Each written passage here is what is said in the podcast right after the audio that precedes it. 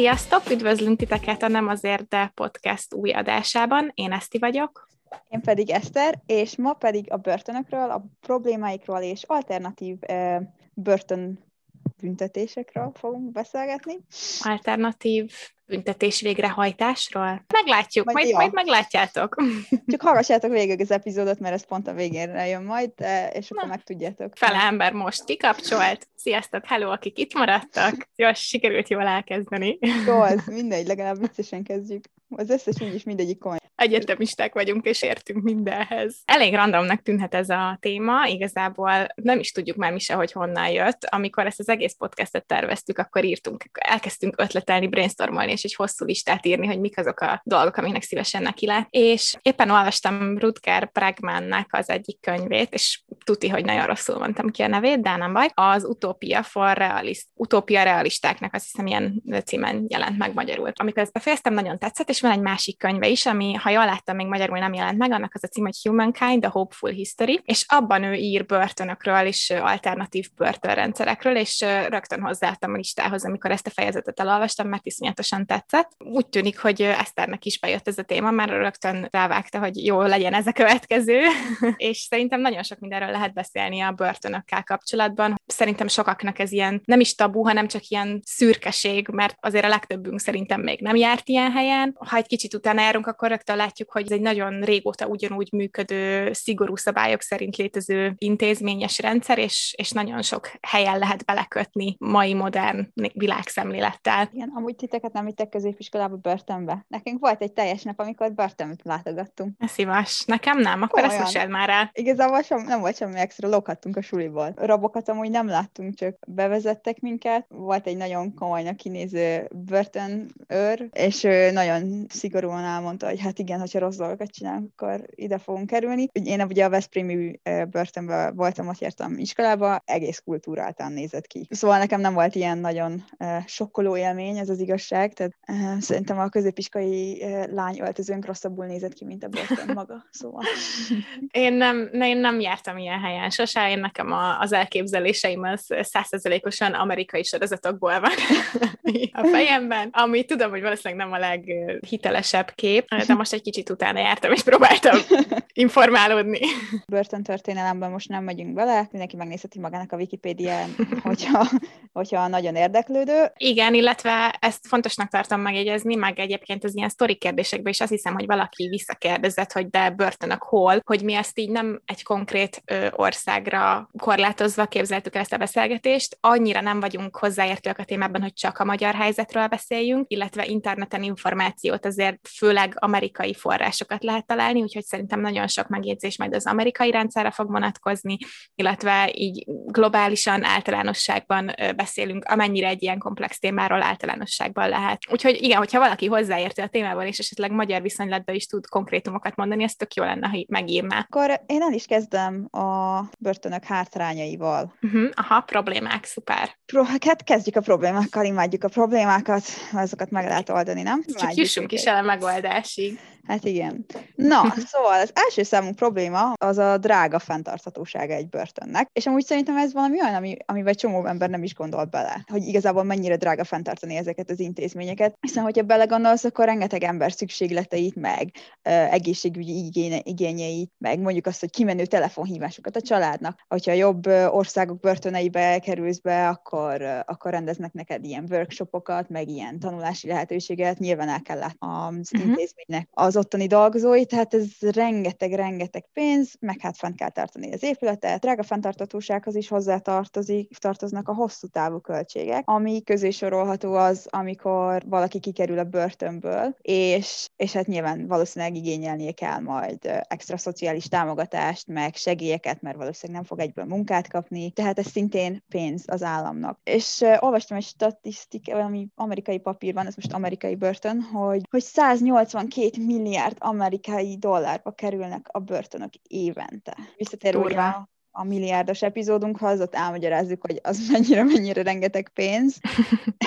a börtönök nagyon alacsony politikai érdeklődést kapnak, tehát a kormányok az a GDP-nek egy nagyon minimális százalékát szokták a, a börtön fejlesztésére fordítani, és ezért sok helyen, főleg inkább kevésbé fejlett országokban alig érik el az ilyen minimum jóléti szintet. Gondolok uh-huh. ilyenkor kajára, a környezetre, az egészségügyi ellátásokra, nagyon kevés a dolgozó, olvastam valahol, talán Dél-Afrikában volt valahol áramszünet egy hétig majdnem egy börtönbe, mert, mert egyszerűen nem, nem tudták kifizetni a számlákat. Wow, nagyon durva. Szóval nem, hogy csak egy rengeteg pénzt bele kell ölni, de még az a sok pénz, az nem is feltétlenül biztosítja, hogy legalább a minimális jóléte, meg az emberi méltósága meg legyen az embereknek. Nem, hát nagyon nem. Tudod, ez nem olyan, mint hogy így, jaj, hello, a börtönöknek gyűjtünk izé kis pénzt, adunk százalékát, az már ide.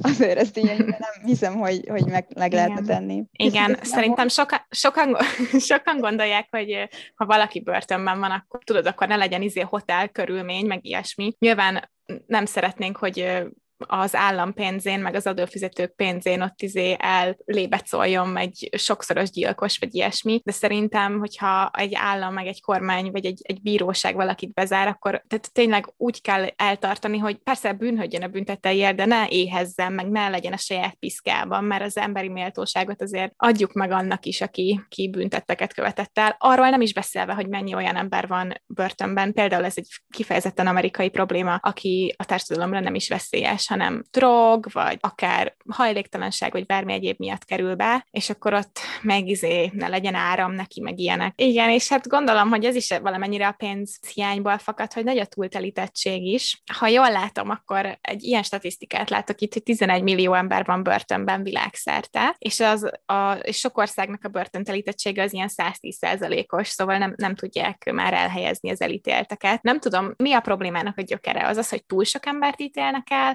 Amerikában beszélni fogunk erről, hogy van egy hatalmas ilyen tömeges bebörtönzési probléma, vagy, vagy tényleg nincs felkészülve az infrastruktúra a bűnözőkre? Sokszor vannak olyan emberek is börtönben, akiket még nem ítéltek el, hanem ha, még folyamatban van az elítélése, aha. ott van őrizetben, és hát nyilván egy ilyen ügy akár évekig is eltarthat. Ez a túltelítettség is hatalmas probléma. Igen, és most én mondok nektek statisztikát, mert szeretem a számokat, szóval... Imádjuk. Hitelesebbnek tűnünk tőle. amúgy, amúgy tényleg. Ugye most említettük, hogy 11 millió ember van világszerte börtönben, és ebből fél millió ember életfogytiglan, van ítélve, 20 ezeren vannak halálsoron, ami amúgy nem is olyan sok kicsit több mint 700 ezer nő van börtönben, és ami számomra nagyon megdöbbentő volt, hogy ebből 19 ezer gyerek is van börtönben wow. az anyjukkal. Azért ez nagyon durva, hogy egy gyerek börtönben nő fel, pedig aztán a, ő az abszolút ártatlan. Az elítéltek fele az ilyen nem, nem erőszakos bűncselekményért van bent, mint olyan csalás, vagy uh, cyber, nem tudom, bullying, meg ilyesmik. És hát nyilván vannak dogügyek, meg gyilkosságok, amik uh, talán kicsit hm. keményebbek, de uh-huh. igen. Tehát, tehát szerintem sok ember, tehát majdnem a fele valószínűleg nem olyan, olyan bűnökért van bent, ami a társadalomra igazán veszélyes, és valószínűleg uh-huh. egy másfajta büntetéssel uh-huh. jobban járnánk, meg lehet, hogy ők is. Igen, és természetesen a, a börtön, hogy itt is legyen egy kis patriarhátus, hasonlóan a, a hadsereghez, ez egy ilyen iszonyatosan macsó intézmény, mérgezően maszkulin ö, intézmény, a társadalom által elnyomott, meg diszkriminált csoportok ö, egy ilyen ö, erőszaktól túlfűtött ö, intézményben is ö, veszélyeknek vannak kitéve. A nők helyzete ugye nem a legjobb, sokszor szenvedhetnek diszkriminációt, és a LGBTQ+, vagy LMBT közösségnek a tagjai is veszélyben lehetnek börtönökben, úgyhogy ezt is érdemes figyelembe venni, amikor arra gondolunk, hogy milyen lehet oda bent. Ugye börtönökön belüli nemi erőszakról azért köznyelvben elég sokat viccelődünk, nem olyan vicces téma szerintem, és azzal, hogy viccet csinálunk belőle, hogy haj, nehogy, nehogy lehajolja a szappanér, meg hasonló, normalizálja ezeket a problémákat, meg kisebbíti, pedig nagyon is léteznek. Teljesen egyetértek meg. Hát gondolj bele, hogy mondjuk anyuka vagy, és van melletted egy gyerek is, és nem egy hmm. női, és éppen nem egy női börtönbe kerültél. Amúgy uh, nem vagyok benne biztos, hogy egy csak női bört, uh, móka és kacagás. Szóval, Most ja. mondanám, hogy nézzünk Orange is the New black de visszatérve az intrónkra, ne sorozatokból tájékozódjunk. Na, hát igen, és hát nyilván igazából a börtönök egyik leges, leges legnagyobb hibája az, hogy hát nem készíti fel a, az elítélteket arra, hogy hogyan is kéne visszatérniük a társadalomra, hát tehát ez a rehabilitáció teljes hiánya sok esetben, majd nyilván mondunk példákat arra, hogy ezt máshogy is lehet csinálni, uh-huh. de hát nyilván hát kikerülsz a börtönből, diszkriminálva lesz a társadalomról, hát mindenkinek megvan a véleménye arról, hogy, hogyha valaki börtönbe volt. Még érted akkor is, hogyha nem tudom, volt egy autóbaleseted, és véletlenül ágázoltál valakit, még akkor is ugyanúgy vagy elítélve körülbelül, mint hogyha, nem tudom, sorozatgyilkos lennél. Ja, esetleg hát sokszor a nulláról indulsz, sokszor nincs mondjuk családi vagy baráti támogatásod. Nyilván ez is elősegíti azt, hogy te mondjuk visszaeső bűnöző legyél, hmm. és hogyha visszaeső vagy, akkor már nyilván keményebben is ítélnek el. Nem biztos, hogy neked a börtön egy megfelelő környezet. Mondjuk, hogyha droghasználatért kerülsz be, mint mondjuk a legtöbb női elitért amúgy droghasználatért került be, akkor valószínűleg neked a rehab egy megfelelő környezet lenne, segítenének a leszokásban, meg talán kevésbé lennél diszkriminálva, hogyha jönnél kifele mondjuk a rehabról. Van, van még itt probléma a kis listánkon, az egyik ilyen elég komoly, az az ilyen modern rabszolgaságnak a problémája a fogvatartottak kihasználása. És azért merjük remélni, hogy egy modern világban ugye vannak munkajogi törvények, vannak az embereknek jogai, hogy ne végezzenek kényszermunkát, viszont az a helyzet, hogy ez egy kicsit jogilag ilyen szürke zóna. A fogvatartottak ugyanis például nagyon sokszor ki vannak zárva a definíciójából azoknak a törvényeknek, amik azt szabályozzák munkáért megfelelő környezetben megfelelő bért kapj. Uh-huh. Például az USA-nak van a 13. alkotmány kiegészítése, aminek az a funkciója, hogy törvénytelenné teszi a rabszolgaságot, viszont a szövegezésében bele van írva, hogy kivéve akkor, hogyha valakit elítélt jogosan az állam. Tehát így előfordul, hogy amerikai börtönökben börtönmunkát, kényszermunkát végeznek az emberek, büntető munkát, és olyan alacsony bérekért, hogy például egy kolorádói börtönben naponta 60 centet keres valaki. Ezt a Wikipédia cikkből szedtem ezt a számot, lehet, hogy egy néhány éves, és lehet, hogy már ez változott, de arányait tekintve ilyen fizetésekért dolgoznak emberek hát nem, nem is tudom, mit gondolok erről, mert egyrészt szerintem jó, hogy van munka lehetőség a börtönben, és tudnak esetleg skilleket, készségeket tanulni, meg ilyesmi, viszont az iszonyatosan kihasználják az embert, hogyha azért, mert te ott vagy, és muszáj azt csinálnod, amit mondanak, ezért ilyen embertelen, modernkori rabszolgaságban uh, dolgoztatnak valakit. Gyert beszélek róla, hogy Amerikában léteznek olyan börtönök, amik privátak, ilyen for-profit börtönök, ahol konkrétan ezeknek az embereknek a munkáját az cégek felbérelhetik, és iszonyatos olcsó munkaerő. Ahogyha azt a fast fashionnél, meg a, meg a privát világunkban, a börtönön kívüli normál világban elfogadjuk, hogy nem veszünk kínai pólót, amit 50 centért gyártott egy barna nő vagy gyerek valahol keleten, akkor szerintem azon is el kell gondolkodnunk, hogy ez mennyire etikus, hogy egy cég a saját profitorientált, tehát a saját haszonelvű gyártási folyamatait kiszervezi egy börtönbe, ahol nem kell megfizetnie azt a normát, amit az országban egyébként egy munkásnak meg kéne. Nekem azzal nincs bajom, hogy dolgoznak a börtönben, mert valamiért börtönben vannak. Tehát uh-huh. ez egy extra akár tanulási lehetőség is lehet, mint mondtad. Meg figyelj, börtönben vannak, tehát uh-huh. megért, valamiért megérdemlik. Tehát ez a büntetésük, ehhez, ez, uh-huh. ehhez hozzájár, elkövettél valamit, akkor most szenved el a következményeidet, következményeit, még az is, akkor is, ha az, az azt jelenti, hogy 60 centert kell dolgoznod naponta, viszont az valóban undorító, hogy, hogy ilyen nagy cégek felvásárolják az ő munkahelyeket szerintem ezt nem is lehetne hmm. legálisan megcsinálni. Az a helyzet, hogy még hogyha valahol be is lehetne bizonyítani, hogy ez tényleg illegális, ez tényleg kétszer munka, stb., akkor nincsen igazán érdek a mögött, hogy foglalkozzanak ezekkel az ügyekkel, és az elítélteknek nincsen nagyon jogi támogatása ezekben ja. az ügyekben. Nyilván kiragadott példa ez az USA beli, már hogyha valaki rákeres, van egy link, amit szokás szerint be fogunk linkelni, ott ilyen kínai, meg, meg mindenféle ilyen keleti, meg kevésbé szabályozott helyeken is fejeket is hoznak példának, ami nagyon durva, nagyon durva emberi jogoknak a sárbetiprása, de számomra az sokkal döbbentőbb, hogy az USA-ban is ez előfordulhat. E, ezért is sokan aktivisták, és azért dolgoznak, hogy ezt jobban szabályozzák. Tényleg még azért, mert valaki elkövet egy büntetet, még valamennyire legyenek jogai illetve ez a for-profit börtönös kérdés is nagyon durva. Nem, ez nem csak amerikai probléma, ott nagyon gyakori, de vannak a, a Nagy-Britanniában, Ausztráliában is vannak ilyen börtönök, mit konkrétan kiad az állam egy privát cégnek, hogy működtesse. És akkor ez a cég felel mindenért felvenni a, az embereket, etetni a rabokat, bent tartani, stb. Az USA-ban 120 ezer fő fogva tartott, a bebörtönzetek 8%-a van ilyen privát börtönökben. Az az érv a privatizáció mellett, hogy ez gazdaságosabb és olcsóbb az államnak, de a statisztika az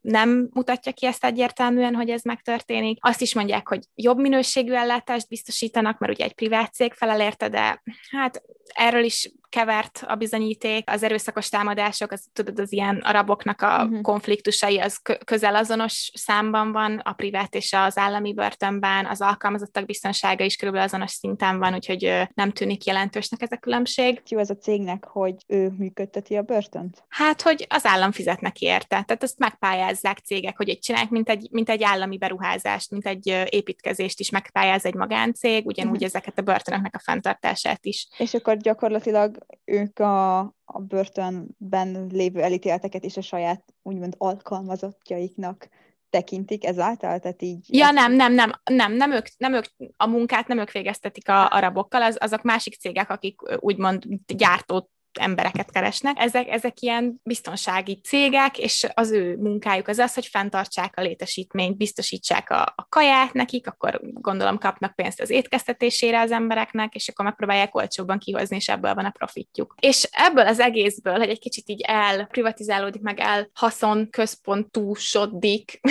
mi? Mindent, minden már kapitalisták erre is rátették a kezüket.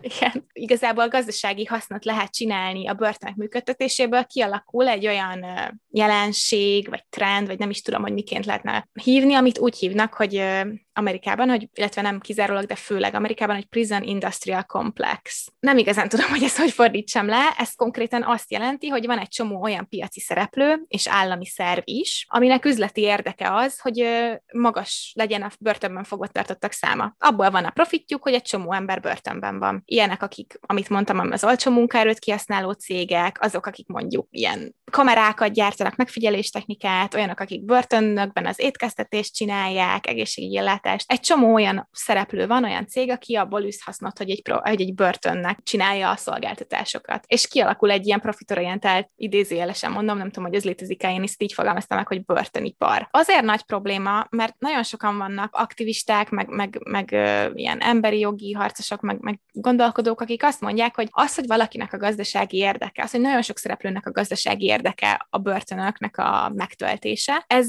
manipulálja az igazságszolgáltatást, és úgymond mesterségesen tartja magasan a bebörtönzettek számát, egy ilyen tömeges bebörtönzést hoz létre az USA-ban. Nem véletlen, hogy az USA a föld lakosságának az 5%-át teszi ki, de ott van a bebörtönzetteknek a 25%-a. Szóval arányosan több ember van börtönben az USA-ban, mint máshol. Illetve láttam egy tanulmányt, az ACLU, American Civil Liberties Union-nak a a kiadványát, amiben ők azt mondják, hogy 1970 óta 700 százalékkal nőtt, 700 százalékkal nőtt a bebörtönzöttek száma. És ez egyáltalán nem arányos sem a lakosság növekedéssel, sem a bűnözésnek a növekedésével. Erre a Prison Industrial Complexre mondják, hogy egy ilyen ördögi kört hoz létre az USA-ban, amikor senkinek nem érdeke a rehabilitáció, nem érdeke, hogy, hogy mondjuk aki esetleg drog problémával küzd, vagy hajléktalan, vagy a szegénység miatt kerül börtönbe, az, az az valóban ki tudja jönni ebből a problémából, hanem egy olyan helyzetet hoz létre, ami visszaesést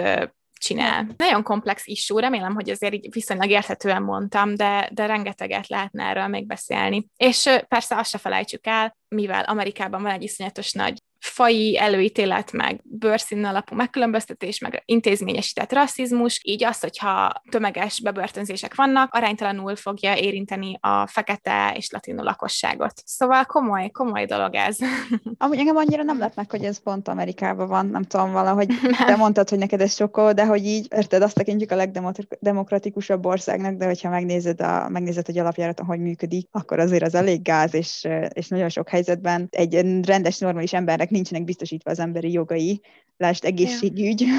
Igen. ja, szóval én, én ilyen szempontból egyáltalán nem vagyok meglepődve, hogy, hogy náluk ez. Uh, nem, azt a, azt, azt, azt a munkára mondtam, a, a rabszolgamunkára, az szerintem nem meglepő, hogy a kapitalizmusnak ja. a központjában még a börtönökből is kihozzák ja. a hasznot. Hát igen, meg hát ez, nem tudom, ez ilyen korrupció tipikus példája. Börtönözünk be minél több embert, mert az nekünk pénzt hoz majd, tehát gyakorlatilag profitálnak a, a mhm. társadalom mm. úgymond tenny embereiből, vagy devianciáiból, amiket igazából a társadalmi berendezkedés, illetve a kormány is okozhat. Szerintem sokan arra gondolunk, hogy bebörtönzött emberek, és akkor bebörtönzötteknek a jogai, meg a mit tudom én. Ne arra gondoljatok, hogy most azért, azért harcolunk, hogy a többszörös sorozatgyilkos, meg gyermek bántalmazó, meg stb. szörnyetegek, pszichopaták, meg hasonlók, azok ott nagyon kis kipárnázott életet éljenek, hanem ahogy, ez ezt, ahogy te is mondtad a statisztikáidnak az elején, 50%-a azoknak az embereknek, akik börtönben vannak, nem erőszakos büntet miatt vannak ott. Beteszed Pistikét, aki igazából csak az államtól lopott,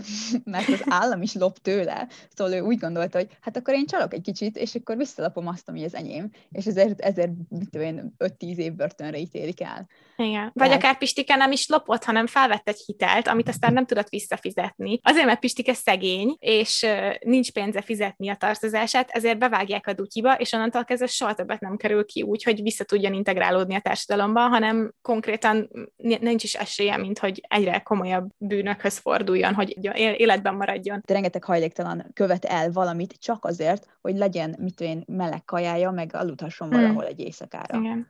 Meg a legtöbb érted ilyen kibolt, kirabolod a kisboltot, és hogyha még nem is börtönbe tesznek egybe, hanem pénzbírságot szabnak rád, nyilván azért raboltad ki a kisboltot, mert nincs pénzed megvenni a kaját, akkor hogy lennél képes kifizetni ezt a bírságot, és nyilván mész utána a börtönbe. Tehát ha érted, a szociális problémákat elkezdünk megoldani, és ezekre találnánk először goldást, vagy a hajléktalanságra, a lakhatási válságra, meg erre a borzasztó szegénységre, akkor lehet, hogy nem lenne ennyi elítélt. Lehet, és pont ezt mondják azok az emberek, azok az aktivisták, akik el akarják törölni a börtönöket, mint állami intézményt úgy etol teljesen. Én nekem vannak kétségeim a gyakorlatban, viszont tény, hogy radikálisan le lehetne csökkenteni a börtönöknek a számát, hogyha egy ilyen radikális társadalmi reformot csinálnánk, tényleg ezeknek az odavezető problémáknak a gyökerét prób- próbálnánk megoldani. Tehát, hogy kriminal- kriminalizálva van a szegénység, hogy pénzbírságokat kapsz, hogyha nem fizeted a hiteled, meg ilyenek, kriminalizálva van a hajléktalanság, rendszeresen becsukják azokat, aki az utcán van, vagy a hajléktalanság miatt követel valamilyen büntettet, de nem is kell, hogy büntettet elkövess, mert most már, ha jól tudom, Magyarországon is Igen. a, a, Igen. az életvitel egyszerű utcán lét, az, az büntetendő. Büntet, igen. igen. már két-három éve azt akartam igen. mondani. Igen. igen. Kriminalizáljuk a függőséget. Az, hogyha valaki illegális szereket használ, az jó, van, aki partiból. A, a drog problémák azok nem a fun parti használ, vagy parti drog használat, hanem az, az egy probléma, az egy egészségügyi probléma, amit kezelni kell, és az nem segít, hogyha bezárod az embert a börtönbe, ahol egyébként is hatalmas drog problémák vannak a börtönön belül, sokan ott szoknak rá, úgyhogy az nem az a környezet, ahol valaki a függ függőségéből ki tud gyógyulni. Sokan mentális betegség miatt kerül be, mert például a rendőrség az nincsen arra felkészítve, hogy egy ilyen mentális epizódot kezelni tudjon, és agresszívnak értelmezi azt, aki esetleg valami ilyen psychotic break-től szenved, ilyen rohama van, vagy valami. Nem tudom, hogy ez Magyarországon így mennyire fordul elő, azt, ezt is kifejezetten amerikai kontextusban olvastam róla, hogy nagyon kevés tréning után mennek ki helyszínekre a rendőrök, és nem, nincsen semmi olyan képzésük, amivel kezelni tudnák, hogyha valaki mentálisan nem teljesen épp, tehát hogy nem tudják deeszkalálni ezeket a helyzeteket. Egy olyan világot képzelnek el, ezek úgy hívjuk angolul, hogy abolitionist, tehát prison abolition a börtönök eltörlését kívánják, egy olyan világot képzelnek el, ahol az embereknek az alapvető szükségletei biztosítva vannak. Nem kell aggódnod a lakhatás, az étel, az egészségügy, oktatás, stb. miatt. Szerintem az nem egy ilyen álomvilág elképzelés, hogyha ezek biztosítva lennének, akkor hirtelen csökkenne a büntetteknek az elkövetőinek a száma.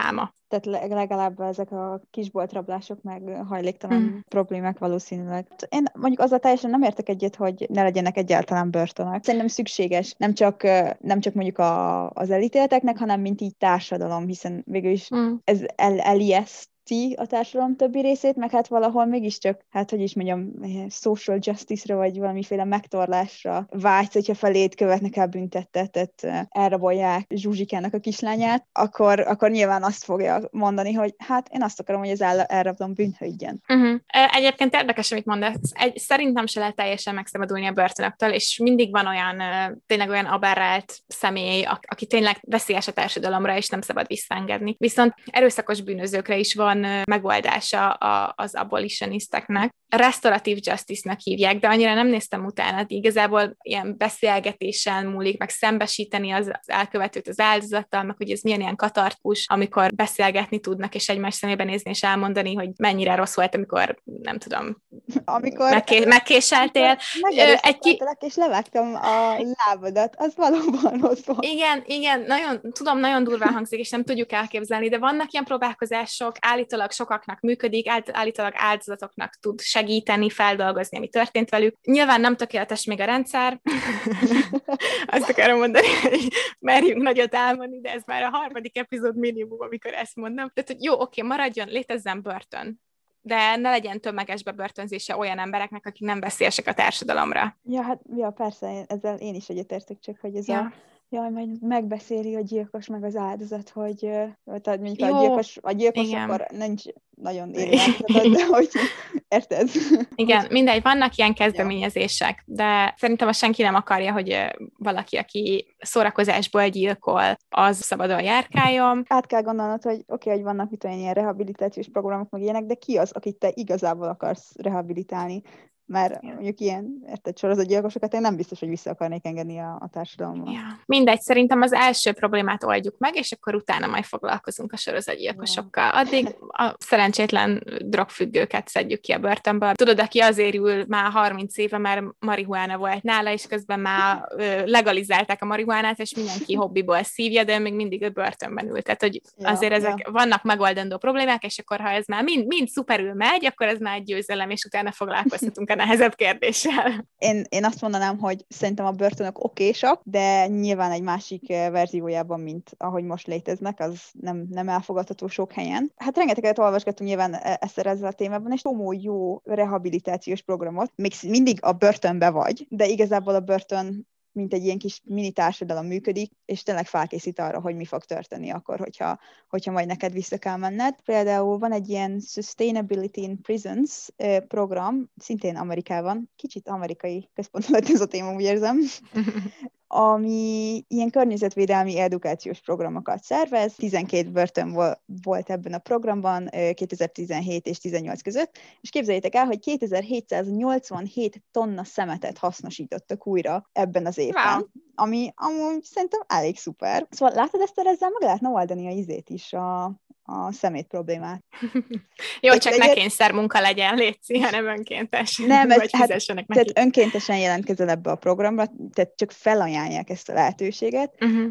És hát nyilván ezen a, ezen a programon keresztül hát a, az elítéltek tudnak kapcsolatot felvenni, Hegy, helyi egyesületekkel tudnak networkingelni, és mondjuk vannak olyan egyesületek, akik azt mondják, hogy oké, okay, hogyha te részt veszel ebben a programon, amikor kijössz, akkor adok neked, mit tudom, fél évre vagy egy évre munkát, és hogyha olyan a helyzet, akkor maradhatsz hosszabb távra is. Tehát adnak mm. nekik rögtön egy, egy szerződést is akár. Vagy például Indonéziában farmokon dolgozhatnak az emberek, ez is önkéntes amúgy, és van egy olyan lehetőség, maguk termelik meg azt a kaját, amit megesznek. Ekközben szintén szereznek környezetvédelmi, meg kertészeti, farmer, nem is tudom mit, képzettséget, meg dolgoznak velük olyan emberek, akik valamit mezőgazdaságban dolgoznak, tehát szintén networking. Bulgáriában napelemeket tanulhatnak meg elhelyezni. Wow. Ugye? Azok, akik részt vettek, talán a 70%-kal lett kevesebb a visszaesők aránya. Legalábbis az első két évben, ha mit mondott a statisztika, utána nem tudom.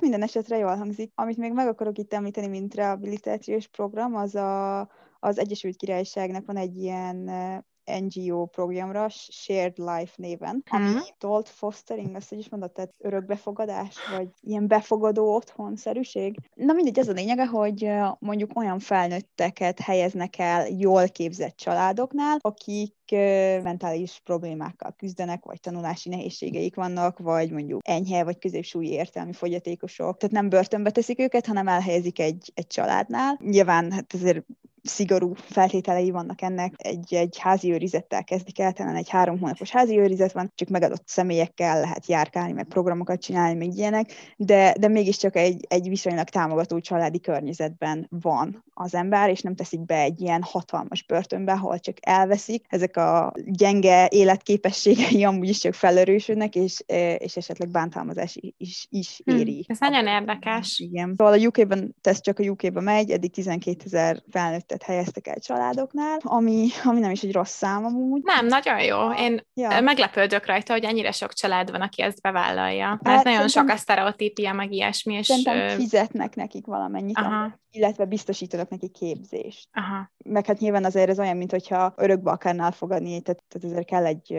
pszichológiai vizsgálat, meg kell képzés, meg tanfolyamok, meg ilyenek ahhoz, hogy uh-huh. jók legyenek. Ja, ezek is jó kezdeményezések, de akkor én most vissza is kanyarodnék a témának a kiindulási pontjához, hogy honnan jött az ötlet, és behoznám egy kicsit ezt a Rutger Bregmannak a könyvét, a Humankind, a Hopeful History, ahol a norvég börtönökről beszél az író. Talán senki nem lepődik meg, hogyha a világ első börtönökről van szó, akkor ilyen Norvégia jön be példaként. Kettő intézmény is van ott, ami ilyen alternatívnak mondható. Az egyik a Halden börtön, másik pedig Bastoy, nem tudom, lehet, hogy rosszul mondom ki, nem tudok norvégul, és például ezt a Halden börtönt, ezt úgy kell elképzelni, hogy ilyen csodaszép helyszínen van, nincsen rács, nincsenek cellák, az őröknek nincsen fegyvere, tehát hogyha valami konfliktus van, akkor beszélgetnek egymással, nincsenek bilincsek, mindenkinek saját szobája van padlófűtéssel, tévével, együtt főznek a konyhában, van könyvtáruk, zenestúdiójuk, azt hiszem valami olyan sztori volt a könyvben, hogy három itt fog betartott személy is ment a norvég ilyen tehetségkutatóba zenélni, mert olyan ügyesek, és itt készítik fel őket a büntetésük letöltése után a visszatérésre a, a valóságba. Valahogy jobb életük van, mint nekem. Amúgy, igen. És azt gondolnád, hogy akkor biztos ezek ilyen fehérgalléros bűnözők, akik nem tudom, adót csaltak, vagy ilyesmi, és most ilyen kis kipárnázott életük van. Ez egy maximum security börtön, erőszakos bűnözőknek, gyilkosoknak, dílereknek, szexuális ragadozóknak és ilyeneknek. Ettől a Haldentől egy rövid autóútra van ez a Bastoy nevű hely, ami kicsit lazább, nem, nem ez a maximum security, de ez is egy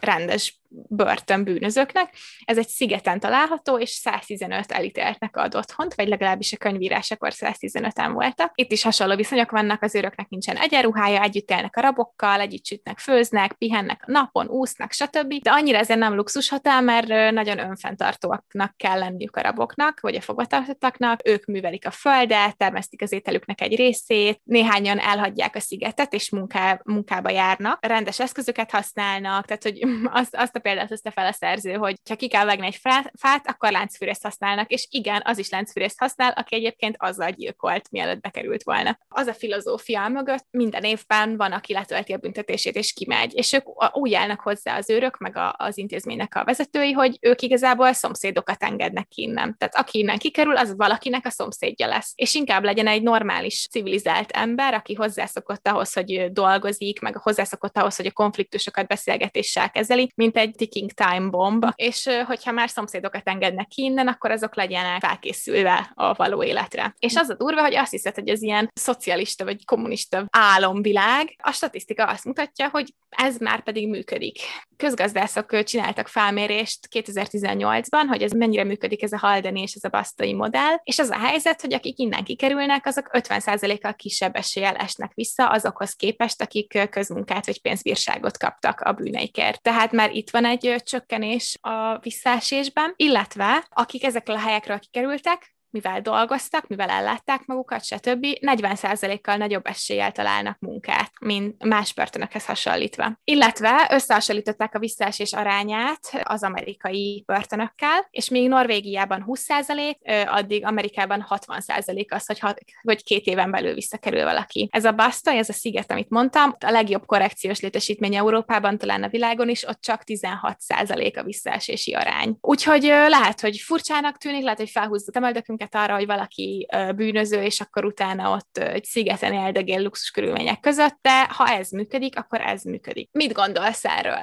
Hát én nagyon húzom itt a szemöldökemet, hogy beszéljük meg a dolgokat. Most mondanám, hogy mint majdnem diplomás pszichológus, nekem valószínűleg ezt kéne mondanom, gyere, üljünk le és beszélgessünk.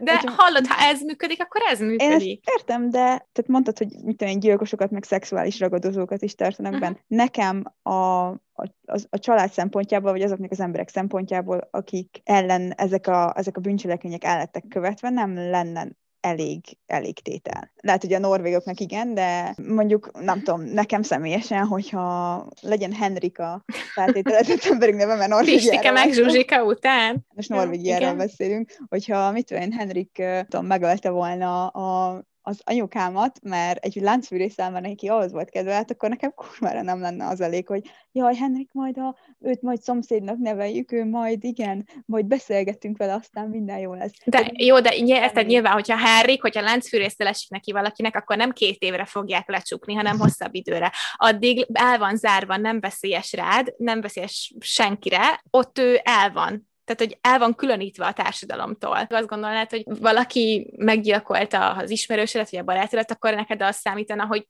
fú, de nagyon szenvedjen. Nekem amúgy igen, mert nekem is szenvedést okoz, akkor nehogy már neki ilyen fasza élete legyen. De nyilván ez kultúra függő, tehát hogyha a norvégok azt mondják, hogy oké, okay, nekik ez oké, és működik, akkor működik. De én nem vagyok benne biztos, hogy még ez Amerikában az ő kulturális hátterükkel meg lehetne oldani. Szerintem, hogyha annyira felháborodást keltene az emberekben, akkor nem működne ez a rendszer. Mondom, szerintem ez kultúra függő kifejezetten. E, szerintem a norvégok elég chill emberek, valószínűleg a könnyebben megbocsátó típus, de mondom, ez nem biztos, hogy minden, minden kulturális környezetben hasonlóan lehetne kivitelezhető. Hát pedig érdemes lenne, mert nem csak úgy a társadalomnak, hogy kevesebb a visszaeső bűnöző, de még a, a matek is kijön arra, hogy olcsóbb ez. Tehát, hogy ugye az volt az első pontunk, hogy nagyon drága fenntartani a börtönöket, és hogyha kiszámoljuk, akkor a Halden, meg a Bastoy, meg a Norvég modell, az kifizeti saját magát. Azok a számok voltak itt a könyvben, mondom, ez egy 2018-as kutatás, úgyhogy nem tudom, hogy azóta így milyen infláció hatás, meg ilyesmi volt, talán annyira egy, három év alatt nem. Egy átlag elítélt a norvég államnak 60 ezer dollárba kerül körülbelül. Uh-huh. Ez kétszer annyi, mint az USA-ban egy főre jutó költség. Szóval ez az viszonylag drága, nem? Igen, de, a, de a helyzet az, kiszámolták azt is, hogy mivel később kevesebb bűnt követnek el, kevesebb a visszaeső bűnöző, ezzel spórolnak hosszú távon körülbelül 71 ezer dollárt. Tehát itt már egyszer kifizette saját magát. Sőt, az elítéltek utána, mivel nagyobb arányban találnak munkát, ezért nem kell nekik segét adni, de fizetnek adót. Tehát így még sporol az állam 67 ezer dollárt a segélyeken és az, a, az adóbevétel miatt. Én ezt tőlem senki ne kérdezze, hogy ez a matek hogy jön ki, ezt nálam okosabb közgazdászok kiszámolták, és én elhiszem. Úgyhogy uh, úgy tűnik, hogy ez a viszonylag drága norvég börtöni ellátás, ez kétszeresen megtérül igazából, tehát egy működő gazdaságos és emberséges rendszer. Az, amit te felvetettél, az egy tök valid gondolat, ezt számításba kell venni, és uh, szerintem ezen dolgoznak is. Most nem, tudok, nem tudom neked konkrétan megmondani, hogy ott a norvégok, norvég áldozatok mit gondolnak, de szerintem biztos, hogy ezt figyelembe vették, és dolgoznak ezen. Ugyan, ugyanúgy, mint az amerikai börtönt eltörölni akaró emberek is a restorative justice-szal azt mondják, leülünk megbeszélni, és a többi feldolgozni a traumákat, meg a, a támadásokat, meg hasonlókat. Ez úgy tűnik, hogy akármilyen hihetetlen, és akármennyire els, elsőre ellenérzésünk van, nagyon sok embernek működik. Tudom, én uh, ilyen kemény bűnözőkkel nem, még akkor is a spórol neki vagy forró az államnak, én akkor is azt mondanám, hogy bocsi. Nem, nem, úgy képzeld el, hogy ez 115 fogvatartottból 110, ez fogát kiszedő, meg nem tudom, milyen sorozatgyilkos, mint a true crime sorozatokban. Az, hogy valaki gyilkos, az, azt is, az is jelentett, hogy elütött valakit, az is jelentett, hogy egy fegyveres rablásban véletlenül valakit ö, megsebesített. Nem tudom, szerintem azért ez nem egy Értem, csak akkor, csak akkor ért kategorizált. Tehát, hogyha önvédelemből gyilkoltál, az megint más helyzet, mint hogyha érted egy kis sorozatgyilkos vagy. De mondjuk mondom, az ilyen nagyon kemény bűnökért én azt mondanám, hogy sorry, nem érdekel, hogy spórol, nem fogom megadni neki a lehetőséget. Le, ez csak a, személy, ez személyes. Hát azért mondom, hogy ez személyes vélemény, de hogy uh, okay. ja, tehát nyilván itt kategorizálni kell, néni random át akart menni az út közepén, előzötte meghalt, az nyilván más, mint hogyha láncfűrészsel megy házról házra, és felvágós. Hát, hát jó, persze, de én ezt nem, nem feltételezem a ja. norvég államról, hogy ezt ne vennék figyelembe. Na mindegy, szóval én ezzel a rendszerrel így nem értek egyet, kis kisebb bűnökért simán, tehát mondom, tehát nem erőszakos bűnökért azt mondom, hogy elengedem, nem kéne, hogy börtönbe legyen, drog problémákkal, mentális betegségekkel szintén, de nyilván ez az én személyes véleményem, hát tehát nem, ja. nem kell, hogy egyetértsünk. Nem, nem kell, hogy egyetértsünk. Szerintem igazából ezzel csak az volt a cél, hogy új szemszögből lássunk dolgokat. Érdekes ennek kipróbálni más, mondom, kulturális környezetben is. Mondjuk egy nem tudom, egy koreai környezetben azért szívesen látnám, hogy ez hogy működik. Tehát, hogy meg se, nyilván meg se próbálja az, akinek nincsen erre nyitottsága. Ja. Örülök, hogy a norvégoknak, meg valószínűleg már skandináv országokban ez jobban működik. Szerintem mindent megbeszéltünk a témával kapcsolatban. Nyilván ez is egy olyan téma, amiről rengeteg más irányba el lehet vinni, rengeteget lehet beszélni. Nekünk most mm. fért bele az időnkbe. Hogyha nektek van, vagy más a véleményetek, vagy szeretnétek minket kiegészíteni, akkor Instagramon nem mm-hmm. azért podcast, illetve a nem azért podcast.com honlapon van kontaktform, bármikor Instán is írhatok nekünk külön üzenetet. Igen, nagyon örülünk, ha írtak. Így van, két hét múlva találkozunk, addig is kövessetek Instagramon, írjatok, lájkoljatok, hallgassatok, amiről még lemaradtatok Iratkozzatok fel! És köszönjük, hogy ma is velünk tartottatok. Sziasztok! Így van, sziasztok!